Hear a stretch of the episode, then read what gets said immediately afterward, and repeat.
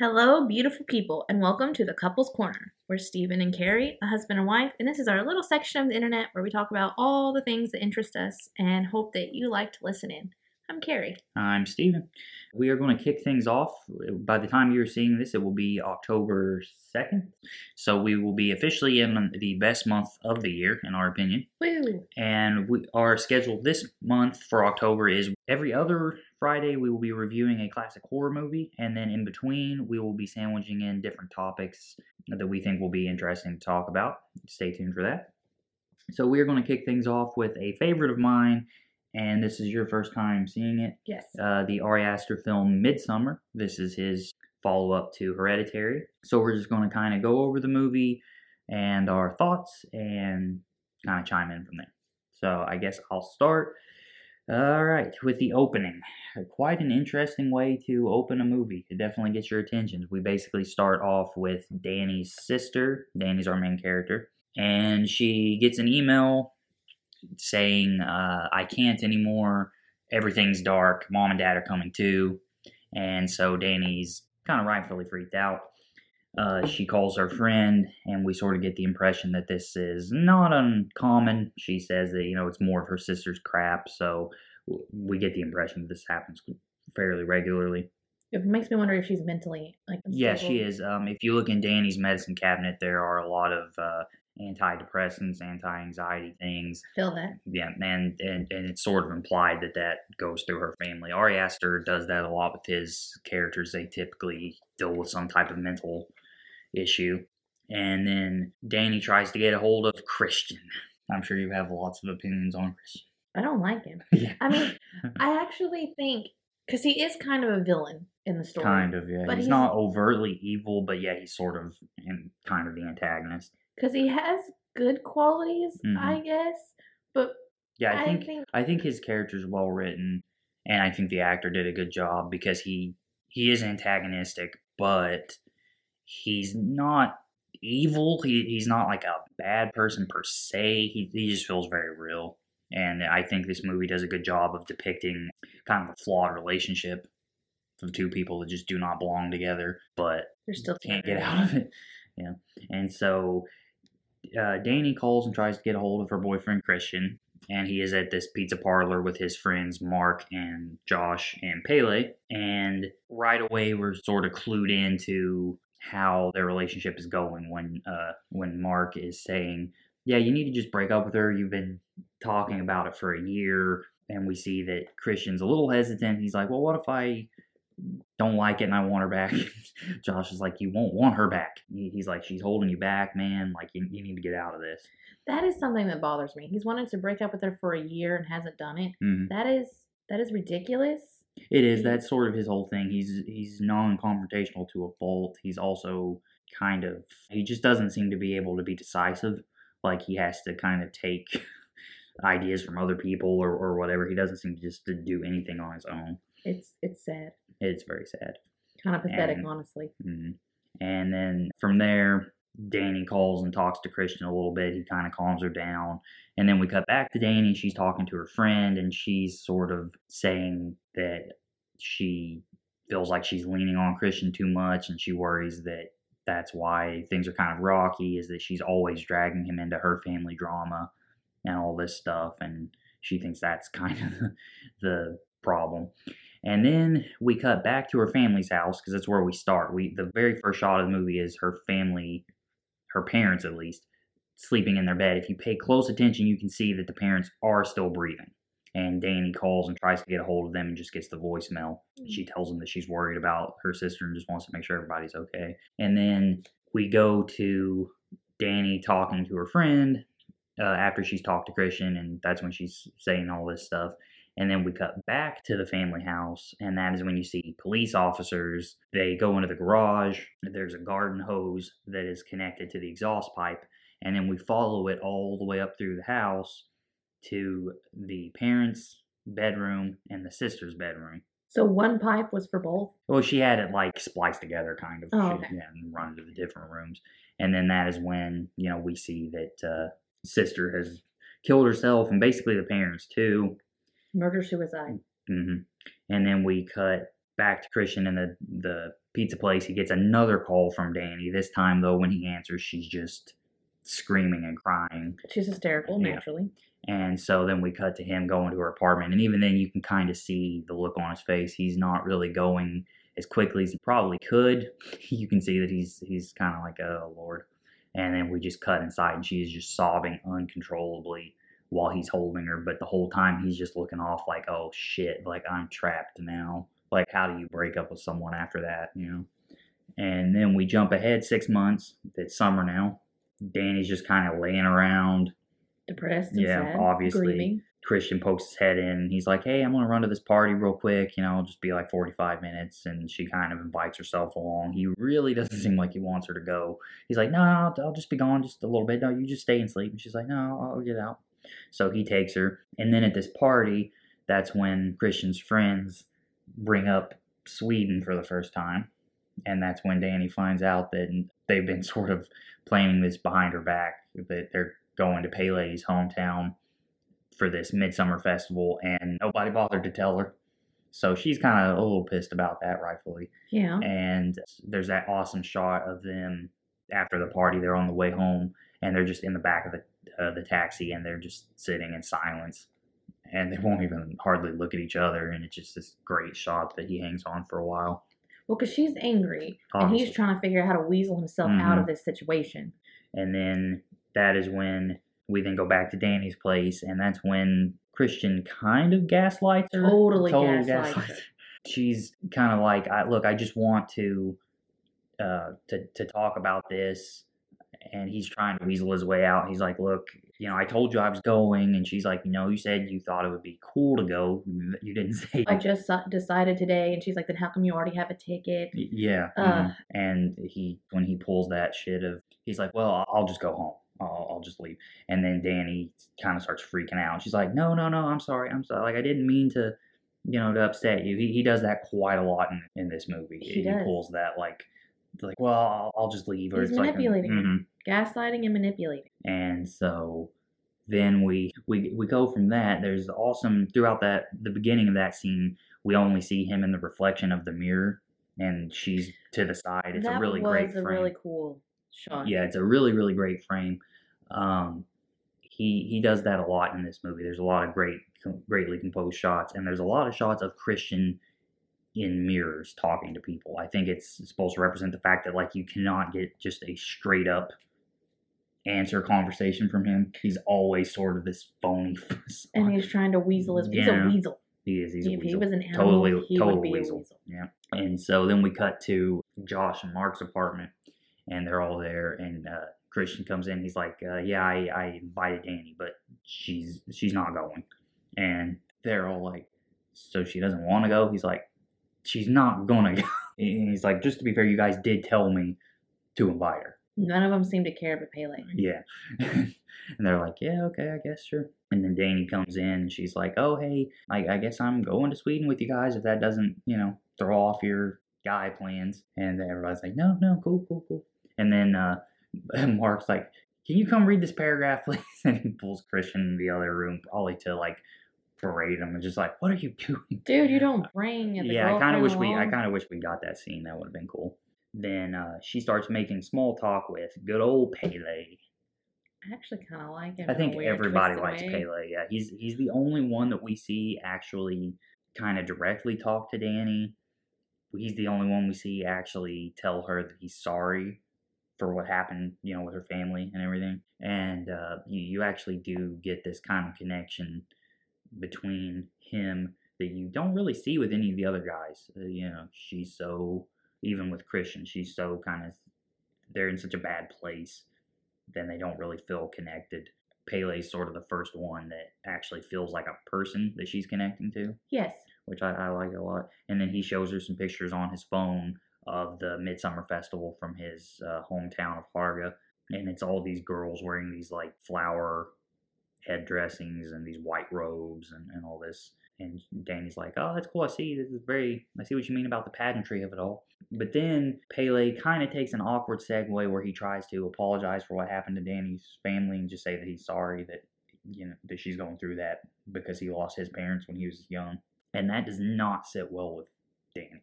one thing throughout this movie, she goes, she has a lot of panic attacks and a lot of kind of fits almost where she's sobbing and having trouble breathing and, and all that. That's So a she- lot to deal with. hmm So she gets up and goes to the bathroom and kind of breaks down. And there's that awesome transition where she goes into the bathroom and it cuts to the bathroom of when they're on the airplane going to Sweden. I thought that was a I nice loved that transition. Yeah. It was very, it's very unique and well done, and it wasn't expecting it because I was wondering how he's going to get us from there to the plane or Mhm. without being boring and. But it was really cool how he just shot it from there to there, and you wouldn't even known until she like stands up to go out of the bathroom. Oh, that was Mhm. cool. Yeah, I thought that was a great shot. And then so then we're on the airplane. She comes out and sits down next to Christian, and pretty much every time they're together, you can just feel how much they shouldn't be together. Yes. They just they never feel comfortable together. And I think that's intentional. I don't think it's that the actors had bad chemistry or anything. It's just I think that's in their characters Yes. that that they're this just awkward. Their relationship's kind of like forcing a square peg in a round hole. Like it, it's just trying to make this thing work that just is It's not never- going to It's work. It's like that quote in Mean Girls. They're yeah, trying it's to make not going to happen. happen. it's it's not going to happen. So then we cut. We're in Sweden finally, and they're they're driving their rental car. I like this scene where Mark says, uh, "Why are all the women here so hot?" And Josh is like, "The Vikings took all the pretty women over here and mated with them. That's why all the Swedish girls are better Are so looking than every attractive, other girl. The Vikings stole the good ones." And then, as they're driving to the village, there's that amazing upside down shot I've where the camera seen that. flips up and it looks like they're driving in the sky and it, it we basically stay on that shot until they actually get to the to the outskirts of the village which i thought was really cool Me too.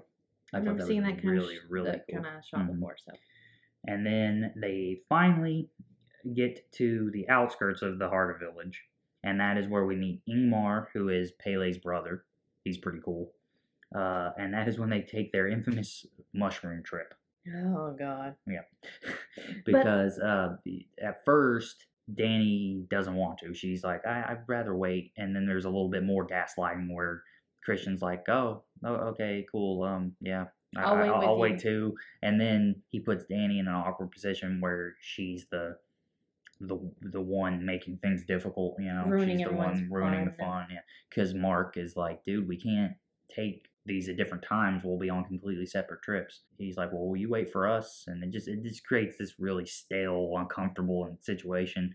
And then, and then um, Danny's like, no, you, you know what? No, it, it's fine. It's fine. It's fine. I'll, I'll I'll take it. He's like, are you sure? Are you sure? And she's like, yeah, yeah, no, no, I'm fine. You know, uh, there's a there's so much of that in this movie, but I think it's done really well because that is something you see in a lot of these sort of failed relationships, with one partner being that kind of manipulated, manipulative personality yes, like that.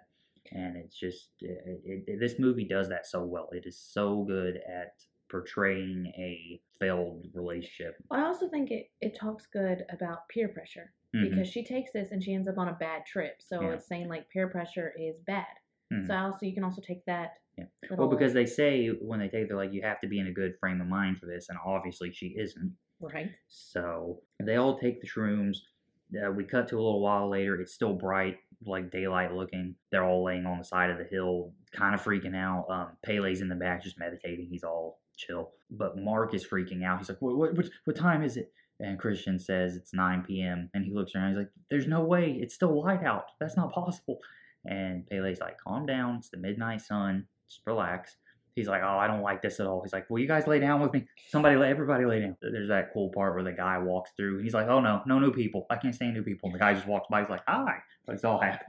It's like, hello. Mark is definitely the comic relief in this Mhm. movie. Yeah, he, he is so the the, the sure. funny guy. So they're all sitting around, and Mark says, I, "I love you guys. You're my family." And as soon as Danny hears the word family, she's instantly on a bad trip. Just immediately on a bad trip. She starts freaking out, gets up, and she's like, I, I need to I need to go for a walk. I'm sorry, I need to go for a walk. And Christian's like, Well, I can come with you. She's like, No, no, I'm, I'm fine, I'm fine, I'm fine. And so she walks over. First, remember, she walks over to that group of people that are like laughing and giggling. Then she she walks over and yeah, and she thinks they're laughing at her. Then she walks over and runs into Ingmar, and she's like, "They were laughing at me. They were laughing." at me." And he's like, "No, they've been laughing all day. I promise they weren't laughing at you." He's like, "Would you like to come meet my friends?" She, and then she says, "No, I, I- I'm sorry, but I, I, I can't. I'm sorry." And she just walks away. And there's like that little outhouse or whatever it is, and she's like, "Come on, get your shit together. Come on, come on." And she basically just goes in there and is like losing her her mind. Yeah, she's seeing And her sister yeah, and she mirror. she sees a little brief glimpse of her sister in the mirror, and that that was a creepy shot. And so she runs out of there and it's like booking it through the woods. Also, we forgot to mention it, but when they're sitting there on the hill, there's that cool shot where like the grass is growing through her hand. that was weird. That was weird and trippy. So they go from that, and then we, we cut to Danny asleep, and she wakes up, and they're all just sitting around. And she's like, "How long was I out?" He's like, "Well, we found you here about six hours ago." she's like, "Did it ever get dark?" And he's like, "Yeah, for a couple hours, kind of." It got darker. then- so yeah, so that was not the best way mm, in Crete, Sweden, I guess. no. And so then we cut to the Harga village where Pelle's showing them around. We also get a little bit of information where Pelle wishes Danny a happy birthday, but Christian didn't. And then we're like, Mm. oh shit, he forgot her birthday. Oh no, he didn't.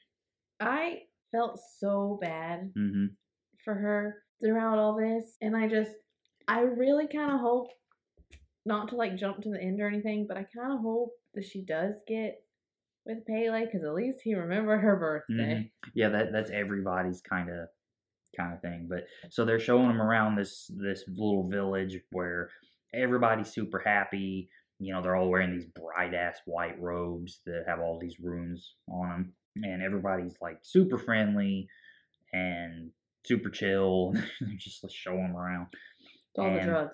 Gets all the drugs, man. And Pelle takes him to the main house where it's this giant building where everyone sleeps, and it's got these beautiful murals painted all the way up the was really ceiling, like puts the Sistine Chapel to shame.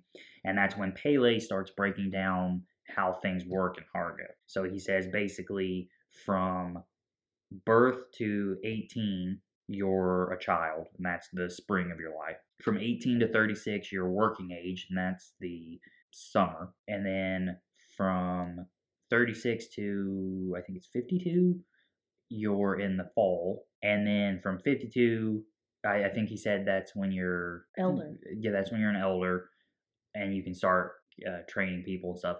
And then it's that way from I think 52 to 72. That's when you're like a high elder. And then Danny looks at him and she says, "What happens after 72?" And he makes that like across his neck, Like your yeah. Yeah. your next yeah, you're dead. and then it's like, "Oh, put that in your pocket because that's coming back." So then Pelle actually did something kind of nice. You see a little bit of uh, him talking to Christian, and he's like, "Yeah, I just wanted to let you know you kind of you're a dick and you forgot your girlfriend's birthday." So he gives Christian this little like cupcake or piece, Piece of, of cake cake. or something. And there's a little, a, a great little bit of subtext where he asks Danny to go outside with him, and he tries to light the candle, and he cannot get it to light to stay lit no matter what he does. And I saw an interview with Ari Aster where he said that was intentional. It was like a metaphor for how he can't keep their love, their flame of their love alive. So I thought that was kind of neat. And then we just sort of get right into it where everybody is at the the big feast. There's this big stupa festival where it's just this Oh, giant God. nine day feast, and everybody is sitting at this really big table, and they do that sweet overhead shot where you see that the table's this giant room. Yeah. I thought that was that was really cool. And so everyone's eating, and everything seems all happy, slappy, fun times. And then you see these two old people join the table, and it's only after they sit down and start eating that everybody else eats. And so everything is getting kind of kind of curious. Like you, you, it's right around here. You're starting to feel that something is up. There's just this weird tension kind of going on. Josh seems to know what's going on. He's doing his thesis on this village and their their culture and practices. So when Pelle says they're going to be doing the Estupa festival, Josh is immediately he's like a real one. He's like they're doing it, and but we don't. He doesn't elaborate on it. So we get the feeling that this is something significant, but we don't know what it is. They have their big dinner. Everybody's happy. And then they get up and they're put in these little throne chair things where the people carry them off. And they take them to this big overlooking cliff where there's this guy with this comically huge mallet. It is huge. It is co- it is needlessly large, and that's another one of those like, oh, you know, that's coming. That that's going to play a part. And so they're all looking up on this mountain, where the old people are, and the the woman goes first. She just fucking jumps off, busts her head open on her Belly the flops. rocks. Yeah. And just busts her fucking head open. Everybody, is the people of the village, they're just like, yeah, another Tuesday. but um, Danny, all of them, and then there's these two other people that came from uh, London. Simon and Connie. Yes, Simon, Simon and Connie. They're freaking out. Danny and her group are freaking out. Christian's almost throwing up. Like it, it's it's shit's getting real. So then the man jumps. He land. He dives feet first for some reason, and just snaps his damn leg backwards like it's a fucking banana. He starts screaming, obviously, and then all of the Harga village starts screaming as well. And that is when we see that they all basically share emotion in unison. So if one of them is screaming, they all scream. If one of them laughs, they all laugh. Like they they they have this sort of shared emotional thing that ties them together. Like a cult. Yeah, as cults do, you know.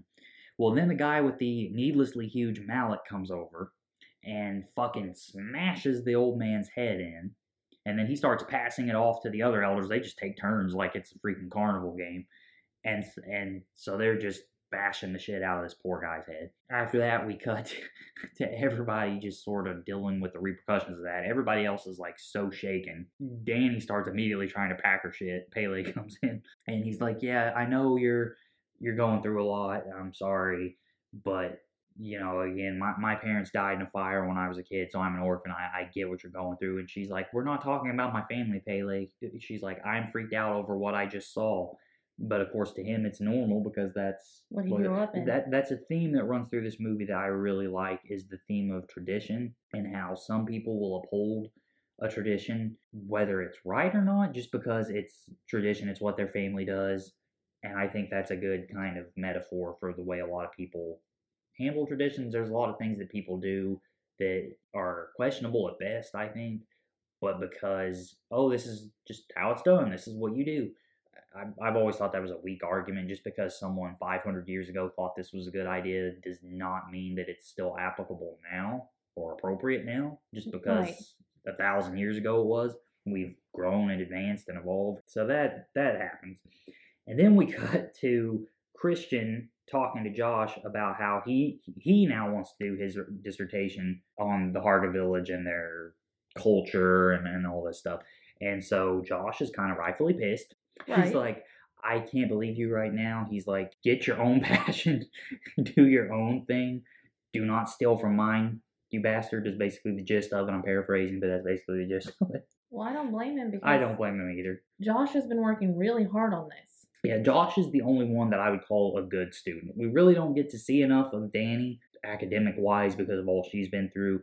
But yeah, Christian and Mark, you really don't get the idea that they're the best students, you know. Mm-mm. But Josh is very he's always taking notes. He's got his little notebook. He's always taking notes. He's always talking about his thesis. He's always like really interested to get quotes and to get just every little thing written down that he can. So you really understand that this is important to him. For Christian to come in and just be like, "Yeah, I'm, I'm going to do my thesis on this now." It's kind of dickish, kind of kind of dickish. Well, like I said, he's not the twiddle your mustache kind of yeah, he's not evil, but he's a dick for sure. but he's definitely not a good Mhm. person. Oh yeah, yeah, he is a. He only cares really about himself, and it's pretty obvious. So then we cut to um, Josh, and he's talking to Pelle about it. And Pelle's like, "Yeah, well, Christian already asked me. I, I, I, uh, I'll have to talk it over with the elders." He's like, "I don't know if they'll want this." You know, he's like, "You, can't use names. You can't use the this place because you know you can't even have it peer reviewed. Like, we're very secretive about what we do here. This is our culture and stuff." And so he's like, "Yeah, okay, that, that yeah, that's fine." Uh, later, he tells them that he talked it over and they're they're okay with it, but he does he cannot use names, he cannot use locations, and so he's like, yeah, yeah, fine, and he has to share it with Christian. Which just fucked up, man. That is so fucked Mhm. up. That's just not even cool. That is not even cool. And then we get the scene that spells poor Mark's undoing when he pees on the sacred tree. Yeah, wasn't the tree like their ancestors? The tree's like where they put the ashes of their ancestors after they're cremated, and Right. Mark has to take a piss, and so he's there peeing on the tree, and this one guy comes up and is freaking out. He's like, "Put your filthy cock away," or whatever. And I guess this Mm. is where we start to actually get the horror aspect. Yeah, this is when things start really going, Going downhill. Because even yeah. then, this is not a straight up horror movie. I've seen Ari Aster call it like a dark adult fairy tale. It's definitely got some horrific things in it. Where as uh, Hereditary, his first movie, is full on horror. This is a little bit different. Um, I do like it. Hereditary is very typical horror. It's very dark, interior shadows, and, and that kind of thing. Midsommar is very bright, except just the opening is dark and, and atmospheric. And then everything from the when we jump from the winter to six months later, everything from then on is pretty much almost always daytime, always very bright. Yeah, there's a very few well lit. dark moments Mhm. There's a couple like Danny went to the bathroom, which she Mhm. saw I had to light the match to Yeah. seeing her sisters in the mirror, and then the one where we haven't got there yet. But so Mark pees on the sacred tree. Everybody freaks out. That's kind of because he all through the thing he's pretty disrespectful of the elder of the village Well, and he the stuff. only that- wants to get laid. Yeah, That's he, all that's all there. And so this is kind of what spells his undoing. That that's kind of his the last straw. Okay, so then we cut ahead, and Simon, Connie's boyfriend, just happens to go missing all of a sudden. He's just Hmm. gone. Because that happens. And yeah, and the elders tell her that he couldn't handle it after the you know the crushing of the skull, and that he rode into town, but that he's sending a car back for her. And she's like, "Why would he do that?" She's like, "I just went to go get our stuff because we decided we're leaving. Why would he leave without me?" Because remember, they're planning to get married and stuff. Yeah, yeah, they're they're like a couple, and they they could not handle the Astupa festival after the people jumped off the cliff and all that stuff. Even that one elder tries to. She's like, "This is our way of life. This is what we do. This way, our bodies don't just get old and rot. Like we sacrifice our life so that the new children born can assume their name and, and all this stuff." But they they they they're not having it. Connie would be mean. She's like, nope, I'm leaving. Yeah, it's like fuck this shit. Connie's like, yeah, this is not cool. So he just grabs her bags, fucking walks off. We're and we're we're not really sure for a while what's going on there. So we go from there to this village elder showing Josh around, and he shows them this book. I, f- I forget what it's called. I should have It's written basically down. their Yeah. Bible. Kind of, yeah. And it's written down by Ruben, who is this product of incest, and they think he's mythical for it. They An think because oracle, yeah. they think because he's not tethered down by a quote unquote sort of normal mind that the gods or whatever will speak to him. And so he writes and draws the stuff down and then they interpret it in their language. And Josh is like, Ooh, can I get pictures? And the elder freaks out and he's like, You cannot have pictures. You cannot tell or show anyone this. And he's like, All right, sorry, sorry, sorry. So then we we cut to another dinner. And They this is when we yeah, this is when we get the well the Astupa thing's a nine day feast, so that makes sense. But this is when we get Pelle's sister, Maja, has taken a fancy to Christian. And when they got there, they see this scroll, which is supposed to be a love story about a girl. Honestly, this is the part that probably grossed me out the most. Mhm. I could Yeah. not There's this love part. story in the Harga village of this girl who basically made kind of a love potion to get the guy she was attracted to, and that involves cutting off her pubic hair, baking it into a pie, and giving him that, and then also mixing her period blood into some lemonade, giving him that to eat and drink. Tasty. So she does that to Christian. You notice that his lemonade is a darker color than everybody else's, which right there, even if I didn't know this story, that would be the first red flag to me. If I'm sitting down to eat with these hundred other people and all their lemonade is the same color and mine is this really weird, dark, discolored, I'm gonna be like, um, Can I get something what else, the fuck is this? Like, I wouldn't necessarily be like, oh, that's period blood, but I would be like, um, why is mine all fucked up looking? So they start eating. Mark is getting eye fucked by the guy that got pissed that he peed on the tree, and he's like, he's gonna kill me.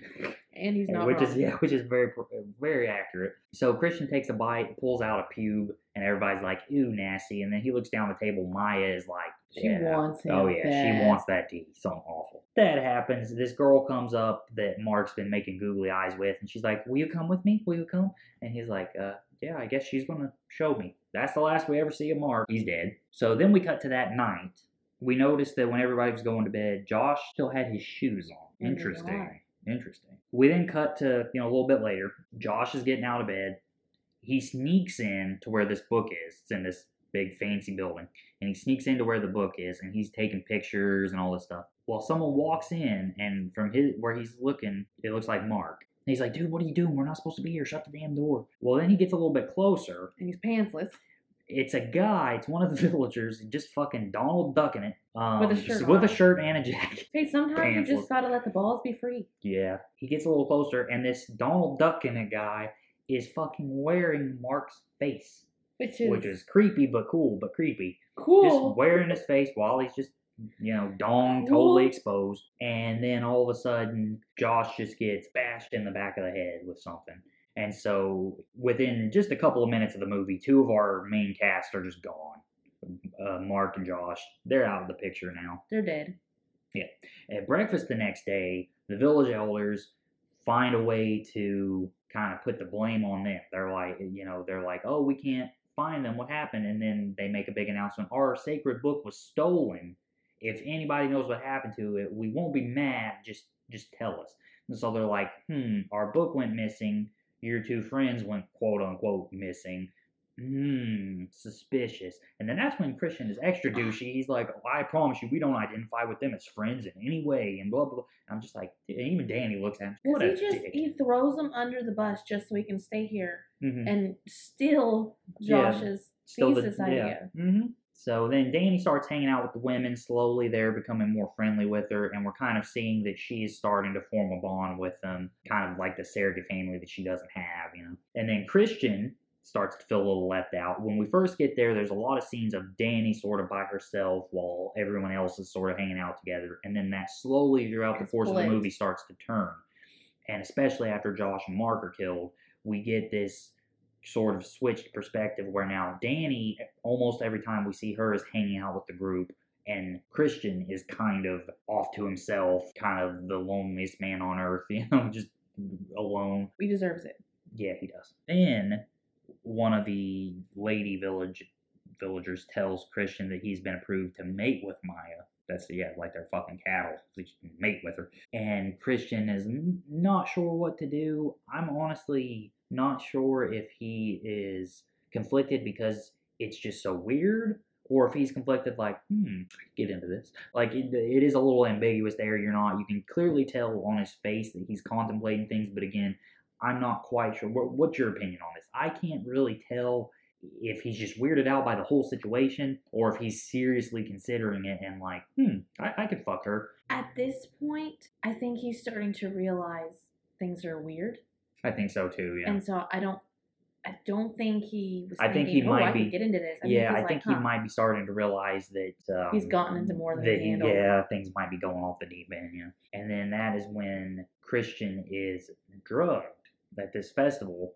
They start giving him all these drugs. He's giving they, they blow this powder in his face. They give him this stuff to eat and drink. Like, and he's like, "No, I'm afraid I'll have a bad trip." She's like, "No, you'll be fine. You'll be fine. You'll be fine. Take it." And from that moment on, pretty much through the from there until the end of the movie, I kind of feel bad for him almost in a way because the actor does such a great job. Like he just looks so sad through the rest of the movie. Like every time you see him, he's like fucking hunched over and sweating and acts like he's cold and like he just looks so like his pupils are the size of quarters. Like he, he just looks so fucked up. He- like I almost feel bad for him. I Like, I, I think it's just the actor. Like he did The such a act, good no, the job. actor does Mhm. great, but I still don't feel bad for Christian. Yeah. And then so while this is going on, while he's being doped up like Fat Elvis, that is when Danny is taken to participate in the Maypole Festival, where they all have to dance around the maypole until only one of them's left. And again, they take these drugs and they're dancing and dancing and dancing. And Christian's sitting out there alone, freaking out while this is happening. And Maja keeps making eyes with him. So, of course, shocker, Danny is the last one. And so She's she's, Queen. May Queen. She gets an upgraded flower crown. And they take her off on this little platform. There's that sweet shot where in the background the trees look like her sister's face with the tube and through her mouth, which Yeah, I thought was was, was cool. I don't know if everybody caught that, but that's a great shot. And so they take her off to bless the crops while Christian is taken to the building where he can mate with Maja. So he goes oh in there. god, that was a weird. So he goes. I thought it was a nice touch. They put him. He finally gets his own little Harga robe, and it's got the rune of the like the arrow pointing upwards, which is like the milk vitality kind of yeah. symbol. I thought that was clever. So he goes in the room. There's like these 12 naked women standing around Maja, just like moving back and forth like they're fucking singing Kumbaya. chanting, they're chanting this, like, you know, Swedish song. It's a very gorgeous song, but it just, and Maja's laying on this bed of flowers. And so she, like, spreads her legs for him, and then he takes off his robe and He's still tripping. he's still tripping. They've give, given him more drugs for his vitality and all this stuff. So he's still tripping balls. And then so they start having sex while Danny's riding around, Blessing the crops. blessing the crops. And the the one girl breaks off, starts singing beside him. And Christian's like, "This is some weird shit, man." So Honestly, weird. I that scene just it was honestly kind of comical. Mhm. Like it was so hard not to laugh. Yeah. So their mating thing keeps going. Um, the old lady comes and starts pushing on his ass, and they're like, "You can finish, hurry up!" And she's just pushing on his ass. I wonder what that actress thought that day. She's like, "Hmm, I gotta, I gotta touch this young man's naked ass." So they finish. Mm, Uh, Maja's like, "Oh, I can feel the baby," and it's just like, "That's not No, how that's that. not how mm, that works. That's not what you're feeling." And so he runs out, and just dick flapping in the wind, and he's sort of got this this look of realization. And while that was still going on, Danny finishes her little, you know, crop blessing ceremony. crop blessing, and she hears him in there, and she's like, "What's in there?" And the girl who's sort of become her new best friend is like, "Yo, that's that's not for us. Come on." And Danny doesn't listen to her, so she goes and looks through the door, sees what's going on, throws up, has like a full on panic attack, and this is when we see the kind of hive mindedness of the the group because she's on the floor screaming and crying, and they mimic her voice and her actions like as she's kind of going up and down and she's struggling to breathe they do the same thing. And it's this sort of shared mirror emotion which i thought was a cool shot also. Well, I also liked it because you can see while Danny's going through this grief and this shock of what she saw, she's realizing that the people around her, even if they don't understand, they seem to care. and yeah it's been so long since she's been around anyone that actually cares about her because that's what as you go along danny starts to i think become more aware of how shitty christian is it's like i'm not sure she really knew or cared before but she becomes aware of it because after they say that simon took off danny's like i could see you doing that for me and christian's like what does that mean and she's just like forget it but so she becomes more aware Don't forget that Pelle's kissed her already. yeah pelle When she kisses her when she gets crowned and stuff And she didn't seem to, you know, hate she didn't that. seem to hate it. Christian runs out of there and he runs into this building where he sees Simon's body. It's like strung up. There's flowers in his eyes, and he's been blood eagled. If you don't know where that is, it was this uh, Viking tradition where they would like cut your back open and pull your lungs out and rest them on your shoulders where it looked like uh, uh, wings, and where he's still tripping. The Lungs. lungs look like they're inflating and deflating, like he's breathing. He freaks out and he turns to leave, and there's a bunch of the villagers there, and they blow more fucking like powder drugs in his face. And then they come over and do that thing where they close his eyelids and it makes the camera like go black. Which That I, is another I- cool transition. I thought that was cool. Then they do it again. He wakes up and there's this female villager looking at him. She's like, Christian, you've been drugged. You can't speak and you can't move. All right, here we go. And then Danny's in this big, she's on her throne and she's in this big slug flower dress, which is kind of funky looking. And she's, you know, very clearly distraught, understandably. And that is when they say that for the finale, they have to make a sacrifice. So they have, you, know, X number of villagers from They need nine sacrifices yeah, altogether. They have they have two that were willing. They have another two. they have another two that are like um, stick. They're like trees or something. yeah, they like put their faces on the trees yeah. and stuff. And then they've got the outsiders that were brought in, and so now they're down to they just need one more sacrifice. And the May Queen, who is now Danny, gets to choose. And it's this random villager who's drawn by like an old style bingo machine. Old style That was really cool. So he's chosen by that, and then Christian is the other one. And they're like, okay, you get to choose which one do we sacrifice. And Danny just like giving Christian the stink eye. And the the actor did such a good job of where, because for the whole rest of the movie, he, he doesn't move or speak.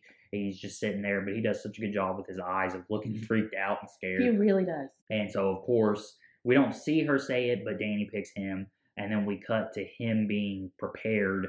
They killed this bear and put it in And they like they gutted it and stuff, and then they put him inside the bear. Yeah, he's Like it's- inside the dead bear. like it's the end of the Nicolas Cage Wicker Man, only not shitty.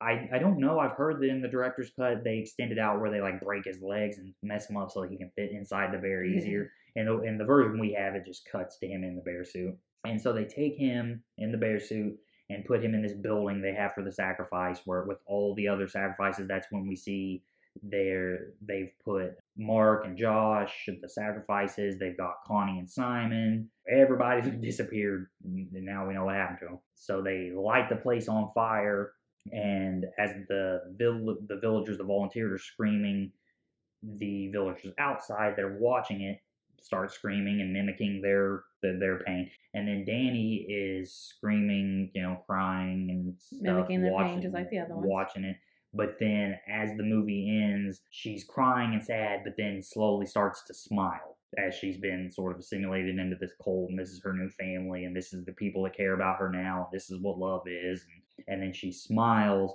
and then we just fade out and then that's credits yeah so that was Midsommar um I liked it. I, I'm a big Ari Aster fan. He makes the kind of horror that I would love to make. If I could write, direct my own stuff, I would make stuff like this. Um, I think overall, I still like Hereditary more. I think that's still my favorite of his.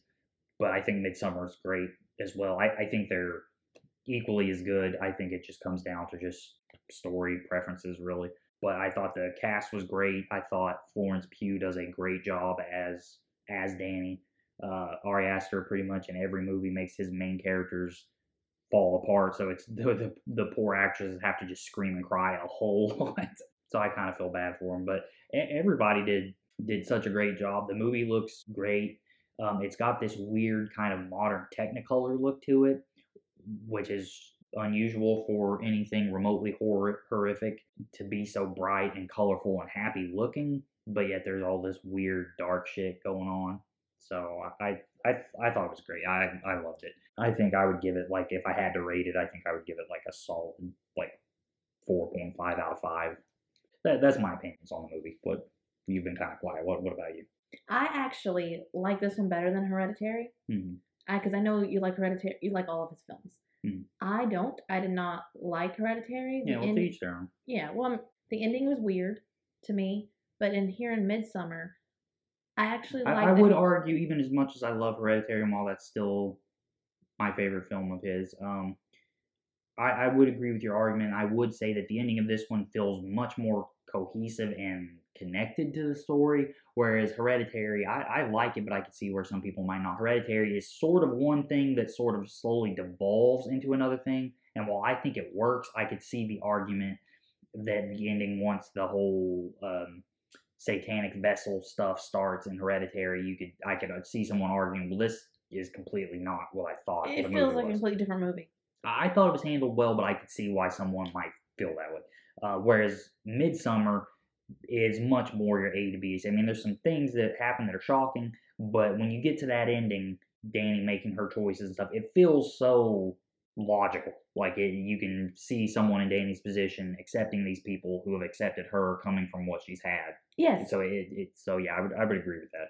and I really like how he took the tropes of, like you said, horror films always got to be in the dark and hmm things pop out and scare you because you know dark is always creepier because you can't see what's right behind the corner. Mhm. But this is very brightly lit, and all Well, these horrifying things are still happening. Well, that's something I love about him. He he makes more old fashioned type movies, and I love that.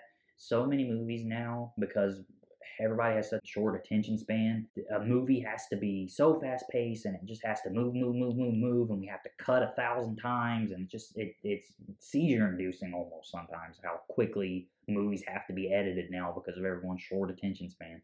But he makes like Alfred Hitchcock type movies where it's about drawn out suspense. He will hang on long shots for reasonable amount of time. There's a couple of jump scares in his movies. There's a couple there's there's some horrific imaging, but his is all about suspense and just a sense of uncomfortableness and dread. And it's really character based and, and I, I I like that. I hope that more movies start to copy this pattern because one as a as a film nerd I'm starting to see that more, especially with these A24 produced horror movies. We are starting to get back to that kind of drawn out suspense. I mean, you look at something like The Haunting of Hill House Oh, um, and The Haunting of Bly Manor, which I can't wait to see when it comes out next month because I'm also a huge Mike Flanagan fan. We're, we're getting back to telling good character driven horror that creates suspense and dread, and it's not just all jump scares, loud music, and quick cuts to hide the fact that people can't edit. I'm really happy that we're seeing that, and I hope that that trend continues.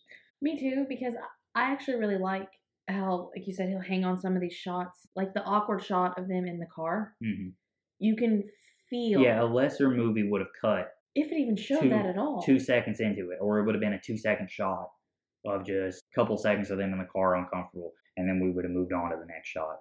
By by letting that scene play out, he just really lets you marinate in the characters and their tension, and you just feel it, and it's uncomfortable, but you can't look away.